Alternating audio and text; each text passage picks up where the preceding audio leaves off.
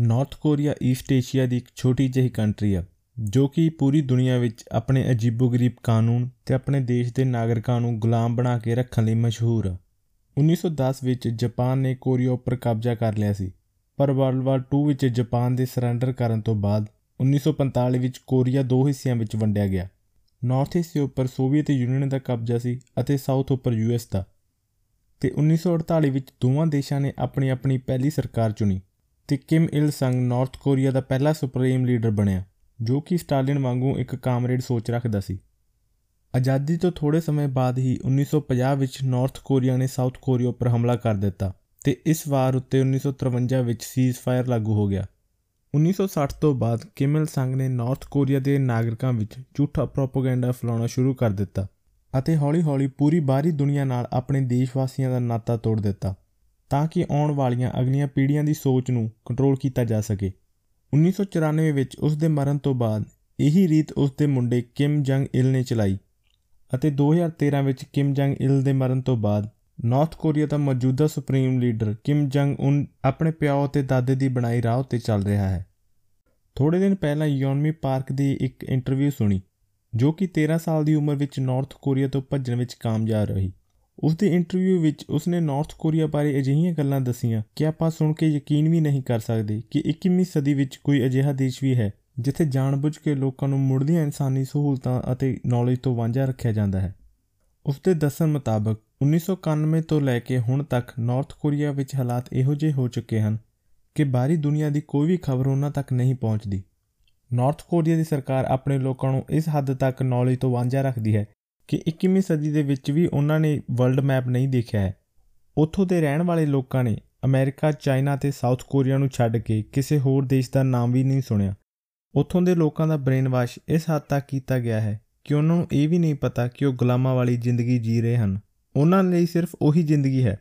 ਇਸ ਲਈ ਉੱਥੇ ਕਦੇ ਕੋਈ ਬਗਾਵਤ ਨਹੀਂ ਕਰਦਾ ਅਤੇ ਨਾ ਹੀ ਉਹਨਾਂ ਨੂੰ ਬਾਹਰ ਦੀ ਦੁਨੀਆ ਦੇ ਬਾਰੇ ਦੱਸਣ ਵਾਲਾ ਕੋਈ ਰਹਿ ਗਿਆ ਹੈ।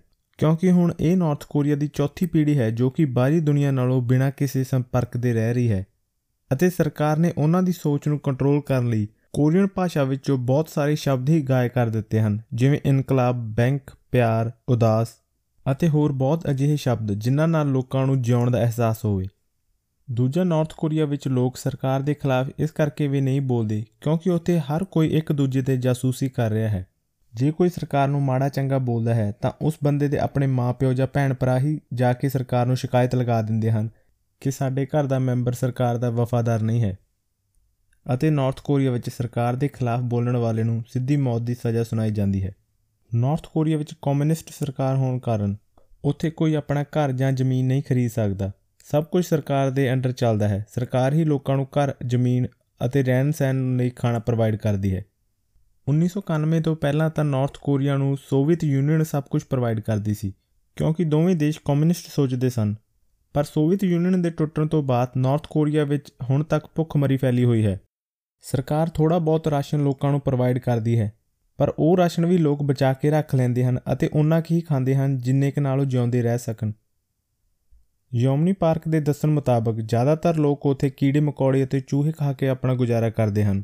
ਹੁਣ ਤੁਸੀਂ ਸੋਚਦੇ ਹੋਵੋਗੇ ਕਿ ਲੋਕਾਂ ਕੋਲ ਜੇ ਉੱਥੇ ਖਾਣ ਲਈ ਕੁਝ ਵੀ ਨਹੀਂ, ਤਾਂ ਆਪਣੀ ਖੇਤੀ ਕਿਉਂ ਨਹੀਂ ਕਰ ਲੈਂਦੇ? ਇਸ ਦਾ ਕਾਰਨ ਇਹ ਹੈ ਕਿ ਸਰਕਾਰ ਦਾ ਪੂਰੀ ਜ਼ਮੀਨ ਉੱਪਰ ਹੱਕ ਹੈ। ਕੋਈ ਵੀ ਸਰਕਾਰ ਦੀ ਮਨਜ਼ੂਰੀ ਤੋਂ ਬਿਨਾਂ ਉੱਥੇ ਖੇਤੀ ਨਹੀਂ ਕਰ ਸਕਦਾ। ਤੇ ਜਿਨ੍ਹਾਂ ਲੋਕਾਂ ਨੂੰ ਸਰਕਾਰ ਨੇ ਖੇਤੀ ਕਰਨ ਦੀ ਪਰਮਿਸ਼ਨ ਦਿੱਤੀ ਹੋਈ ਹੈ, ਉਹਨਾਂ ਦਾ 98% ਤੋਂ ਵੱਧ ਅਨਾਜ ਸਰਕਾਰ ਹੀ ਲੈ ਜਾਂਦੀ ਹੈ। ਉਸ ਦੇ ਦੱਸਣ ਮੁਤਾਬਕ ਆਸੇ-ਪਾਸੇ ਦੇ ਪਿੰਡਾਂ ਵਿੱਚ ਜਿੱਥੇ ਵੀ ਉਹ ਜਾਂਦੀ ਸੀ, ਉੱਥੋਂ ਦੇ ਲੋਕਾਂ ਨੇ ਕਦੇ ਵੀ ਆਪਣੀ ਜ਼ਿੰਦਗੀ ਵਿੱਚ ਢਿੱਡ ਭਰ ਕੇ ਖਾਣਾ ਨਹੀਂ ਖਾਦਾ ਅਤੇ ਉਸਨੇ ਇਹ ਵੀ ਦੱਸਿਆ ਕਿ ਜਦੋਂ ਨਾਰਥ ਕੋਰੀਆ ਤੋਂ ਭੱਜ ਕੇ ਚਾਈਨਾ ਵਿੱਚ ਗਈ, ਤਾਂ ਪਹਿਲੀ ਵਾਰ ਦੁੱਧ ਉਸਨੇ ਉੱਥੇ ਦੇਖਿਆ ਸੀ ਅਤੇ ਉਸ ਨੂੰ 15 ਸਾਲ ਦੀ ਉਮਰ ਵਿੱਚ ਪਤਾ ਲੱਗਿਆ ਕਿ ਦੁੱਧ ਗਾਵਾਂ ਤੋਂ ਆਉਂਦਾ ਹੈ। ਖਾਣ ਪੀਣ ਦੀ ਘਾਟ ਹੋਣ ਕਾਰਨ ਉੱਥੋਂ ਦੇ ਲੋਕ ਕੁਪੋਸ਼ਣ ਦਾ ਸ਼ਿਕਾਰ ਹੋ ਰਹੇ ਹਨ, ਜਿਸ ਦੇ ਕਾਰਨ ਉੱਥੋਂ ਦੀ ਹੁਣ ਵਾਲੀ ਜਨਰੇਸ਼ਨ ਦਾ ਕੱਦ 4 ਫੁੱਟ 10 ਇੰਚ ਹੀ ਹੈ ਜੋ ਕਿ ਪਹਿਲਾਂ ਐਵਰੇਜ 5.5 ਫੁੱਟ ਹੁੰਦਾ ਸੀ। ਜੇ ਆਪਾਂ ਨਾਰਥ ਕੋਰੀਆ ਵਿੱਚ ਪੜ੍ਹਾਈ ਦੀ ਗੱਲ ਕਰੀਏ, ਤਾਂ ਉੱਥੇ ਜ਼ਿਆਦਾਤਰ ਆਮ ਲੋਕਾਂ ਨੂੰ ਸਿਰਫ ਕਿਮ ਫੈਮਿਲੀ ਬਾਰੇ ਹੀ ਪੜ੍ਹਾਇਆ ਜਾਂਦਾ ਹੈ ਕਿ ਕਿਮ ਫੈਮਿਲੀ ਕਿੰਨੀ ਮਹਾਨ ਹੈ ਅਤੇ ਕਿਵੇਂ ਉਹਨਾਂ ਦੇ ਸੁਪਰੀਮ ਲੀਡਰ ਨਾਰਥ ਕੋਰੀਆ ਨੂੰ ਸੁਰੱਖਿਅਤ ਰੱਖਣ ਦੀ ਕੋਸ਼ਿਸ਼ ਕਰ ਰਹੇ ਹਨ। ਸਕੂਲਾਂ ਵਿੱਚ ਜਵਾਕਾਂ ਨੂੰ ਜ਼ਿਆਦਾ ਇਹੀ ਪੜ੍ਹਾਇਆ ਜਾਂਦਾ ਹੈ ਕਿ ਨਾਰਥ ਕੋਰੀਆ ਤੋਂ ਬਾਹਰ ਅਮਰੀਕਾ ਅਤੇ ਸਾਊਥ ਕੋਰੀਆ ਵਿੱਚ ਬਹੁਤ ਬੁਰੇ ਹਾਲਾਤ ਹਨ ਅਤੇ ਉੱਥੋਂ ਦੇ ਲੋਕ ਤੜਫ ਰਹੇ ਹਨ ਕਿ ਉਹ ਨਾਰਥ ਕੋਰੀਆ ਵਿੱਚ ਆ ਕੇ ਆਪਣਾ ਜੀਵਨ ਬਤੀਤ ਕਰ ਸਕਣ। ਜ਼ਿਆਦਾਤਰ ਜਵਾਕਾਂ ਦੇ ਦਿਮਾਗਾਂ ਅੰਦਰ ਝੂਠ ਅਤੇ ਪ੍ਰੋਪਗੈਂਡਾ ਹੀ ਭਰਿਆ ਜਾਂਦਾ ਹੈ।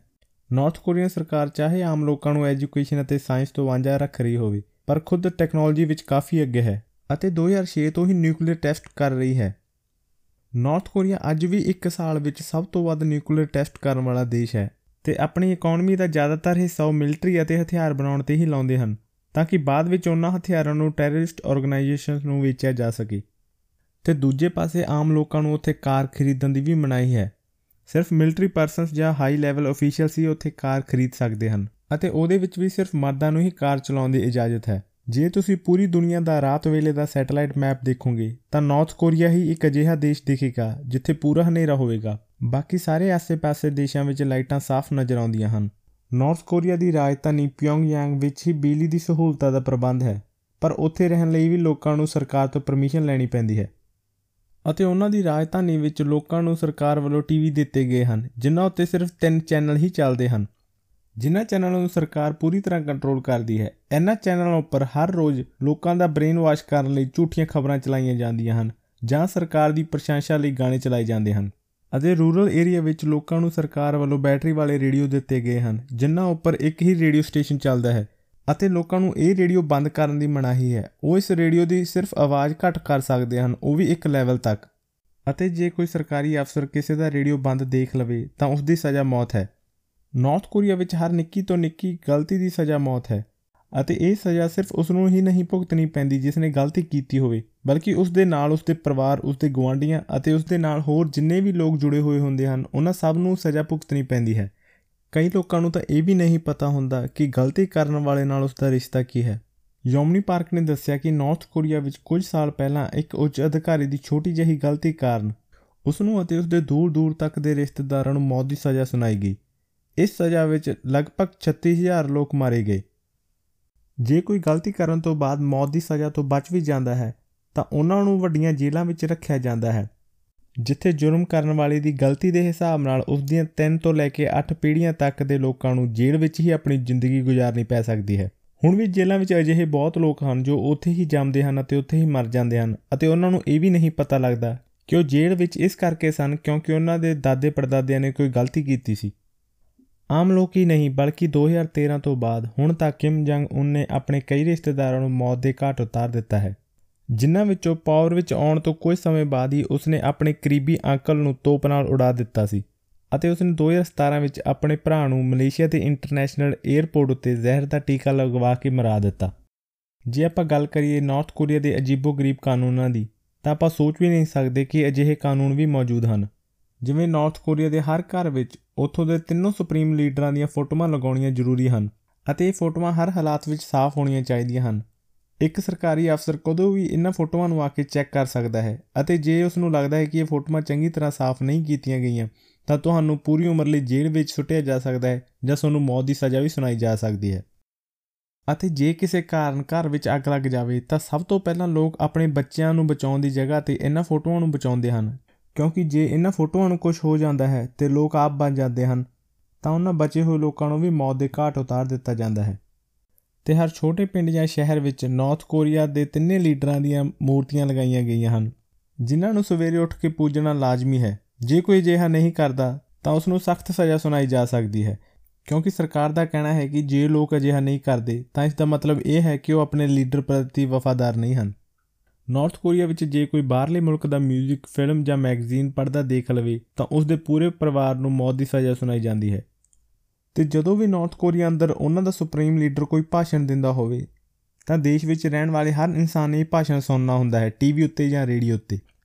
2015 ਵਿੱਚ ਨਾਰਥ ਕੋਰੀਆ ਦਾ defence minister Hyon Yong Chol ਚੱਲਦੇ ਭਾਸ਼ਣ ਵਿੱਚ ਸੌਂ ਗਿਆ, ਜਿਸ ਤੋਂ ਬਾਅਦ ਉਸ ਨੂੰ ਐਂਟੀ 에ਅਰਕ੍ਰਾਫਟ ਗਨ ਨਾਲ ਮਾਰ ਦਿੱਤਾ। ਉੱਥੋਂ ਦੇ ਲੋਕ ਜੀਨ ਨਹੀਂ ਪਾ ਸਕਦੇ ਅਤੇ ਨਾ ਹੀ ਆਪਣੀ ਮਰਜ਼ੀ ਨਾਲ ਕੋਈ ਹੇਅਰ ਸਟਾਈਲ ਬਣਾ ਸਕਦੇ ਹਨ। ਸਰਕਾਰ ਵੱਲੋਂ ਮੁੰਡਿਆਂ ਲਈ 18 ਹੇਅਰ ਸਟਾਈਲ ਅਤੇ ਕੁੜੀਆਂ ਲਈ 10 ਹੇਅਰ ਸਟਾਈਲ ਚੁਣੇ ਗਏ ਹਨ। ਅਤੇ ਕੋਈ ਵੀ ਇਨਸਾਨ ਕਿਮ ਜੰਗ ਉਨ ਦਾ ਹੇਅਰ ਸਟਾਈਲ ਅਤੇ ਉਸ ਦਾ ਨਾਮ ਕਾਪੀ ਨਹੀਂ ਕਰ ਸਕਦਾ। ਅਤੇ ਨਾਰਥ ਕੋਰੀਆ ਵਿੱਚ ਕੰਪਿਊਟਰ ਸਿਰਫ ਦੇਸ਼ ਦੀ ਰਾਜਧਾਨੀ ਵਿੱਚ ਹੀ ਰੱਖਿਆ ਜਾ ਸਕਦਾ ਹੈ। ਉਹ ਵੀ ਬਹੁਤ ਵੱਡੀਆਂ ਪਰਮਿਸ਼ਨਾਂ ਲੈਣ ਤੋਂ ਬਾਅਦ। ਪਰ ਤੁਸੀਂ ਫੇਰ ਵੀ ਇੰਟਰਨੈਟ ਦਾ ਇਸਤੇਮਾਲ ਨਹੀਂ ਕਰ ਸਕਦੇ। ਇੰਟਰਨੈਟ ਦਾ ਇਸਤੇਮਾਲ ਸਿਰਫ ਮਿਲਟਰੀ ਪਰਸਨਲਸ ਹੀ ਕਰ ਸਕਦੇ ਹਨ। ਉਹ ਵੀ ਪੂਰੀ ਨਿਗਰਾਨੀ ਦੇ ਹੇਠ। ਤਾਂ ਕਿ ਕੋਈ ਸਰਕਾਰ ਵਿਰੋਧੀ ਇਨਫੋਰਮੇਸ਼ਨ ਡਾਊਨਲੋਡ ਕਰਕੇ ਲੋਕਾਂ ਵਿੱਚ ਨਾ ਵੰਡ ਦੇਵੇ। ਨਾਰਥ ਕੋਰੀਆ ਵਿੱਚ ਰਹਿਣ ਵਾਲੇ ਲੋਕਾਂ ਤੋਂ ਇਲਾਵਾ ਬਹੁਤ ਸਖਤ ਕਾਨੂੰਨ ਟੂਰਿਸਟਾਂ ਉੱਤੇ ਵੀ ਲਾਗੂ ਕੀਤੇ ਗਏ ਹਨ। ਜਦੋਂ ਹੀ ਟੂਰਿਸਟ ਨਾਰਥ ਕੋਰੀਆ ਵਿੱਚ ਐਂਟਰ ਹੁੰਦੇ ਹਨ, ਤਾਂ ਉਹਨਾਂ ਦਾ ਮੋਬਾਈਲ ਅਤੇ ਲੈਪਟਾਪ ਉੱਥੇ ਜ਼ਬਤ ਕਰ ਲਿਆ ਜਾਂਦਾ ਹੈ ਅਤੇ ਵਾਪਸੀ ਵੇਲੇ ਹੀ ਉਹਨਾਂ ਨੂੰ ਵਾਪਸ ਕੀਤਾ ਜਾਂਦਾ ਹੈ। ਟੂਰਿਸਟਾਂ ਲਈ ਉੱਥੇ ਇੱਕ ਹੀ ਹੋਟਲ ਹੈ, ਜਿੱਥੇ ਸਾਰਿਆਂ ਨੂੰ ਰੱਖਿਆ ਜਾਂਦਾ ਹੈ ਅਤੇ ਉਹਨਾਂ ਨੂੰ ਬਿਨਾਂ ਪੁੱਛੇ ਇੱਧਰ-ਉੱਧਰ ਘੁੰਮਣ ਦੀ ਆਜ਼ਾਦੀ ਨਹੀਂ ਹੈ। ਹਰ ਵੇਲੇ ਉਹਨਾਂ ਦੇ ਨਾਲ ਮਿਲਟਰੀ ਰਹਿੰਦੀ ਹੈ। ਅਤੇ ਟੂਰਿਸਟ ਉੱਥੋਂ ਦੇ ਰਹਿਣ ਵਾਲੇ ਆਮ ਲੋਕਾਂ ਨਾਲ ਗੱਲਬਾਤ ਵੀ ਨਹੀਂ ਕਰ ਸਕਦੇ ਤੇ ਨਾ ਹੀ ਉਹਨਾਂ ਦੀ ਫੋਟੋ ਖਿੱਚ ਸਕਦੇ ਹਨ। ਜ਼ਿਆਦਾਤਰ ਲੋਕ ਜੋ ਨਾਰਥ ਕੋਰੀਆ ਵਿੱਚੋਂ ਘੁੰਮ ਕੇ ਵਾਪਸ ਆਏ ਹਨ, ਉਹਨਾਂ ਦਾ ਦੱਸਣਾ ਹੈ ਕਿ ਉਹਨਾਂ ਦੇ ਆਸ-ਪਾਸੇ ਜਿੰਨੇ ਵੀ ਲੋਕ ਹੁੰਦੇ ਹਨ, ਉਹ ਐਂ ਲੱਗਦੇ ਹਨ ਜਿਵੇਂ ਐਕਟਿੰਗ ਕਰ ਰਹੇ ਹੋਣ। ਟੂਰਿਸਟਾਂ ਨੂੰ ਜਿਸ ਵੀ ਜਗ੍ਹਾ ਤੇ ਲੈ ਜਾਇਆ ਗਿਆ, ਉਹ ਜ਼ਿਆਦਾਤਰ ਖਾਲੀ ਪਾਈਆਂ ਗਈਆਂ, ਜਿਵੇਂ ਹਸਪੀਟਲ ਜਾਂ ਸਕੂਲ ਅਤੇ ਸਕੂਲਾਂ ਵਿੱਚ ਬੱਚੇ ਕੰਪਿਊਟਰ ਸਾਹਮਣੇ ਬੈਠ ਕੇ ਸਿਰਫ ਉਸ ਨੂੰ ਘੂਰ ਹੀ ਰਹੇ ਸਨ। ਕਈਆਂ ਦਾ ਮੰਨਣਾ ਹੈ ਨਾਰਥ ਕੋਰੀਆ ਸਰਕਾਰ ਇਹ ਇਸ ਲਈ ਕਰਦੀ ਹੈ ਤਾਂ ਕਿ ਬਾਹਰੋਂ ਆਉਣ ਵਾਲੇ ਲੋਕਾਂ ਤੇ ਚੰਗਾ ਪ੍ਰਭਾਵ ਪਾਇਆ ਜਾ ਸਕੇ ਤੇ ਕਿਸੇ ਨੂੰ ਉਹਨਾਂ ਦੇ ਦੇਸ਼ ਦੀ ਅਸਲੀ ਅਸਲੀਅਤ ਦਾ ਪਤਾ ਨਾ ਲੱਗੇ। ਉੱਥੇ ਜਾਣ ਵਾਲੇ ਟੂਰਿਸਟਾਂ ਨੂੰ ਬਹੁਤ ਗੱਲਾਂ ਦਾ ਧਿਆਨ ਰੱਖਣਾ ਪੈਂਦਾ ਹੈ, ਕਿਉਂਕਿ ਜੇ ਜਾਣੇ ਅਣਜਾਣੇ ਵਿੱਚ ਉਹਨਾਂ ਤੋਂ ਕੋਈ ਗਲਤੀ ਹੋ ਗਈ ਤਾਂ ਉਸ ਦਾ ਨਤੀਜਾ ਬਹੁਤ ਬੁਰਾ ਹੋ ਸਕਦਾ ਹੈ।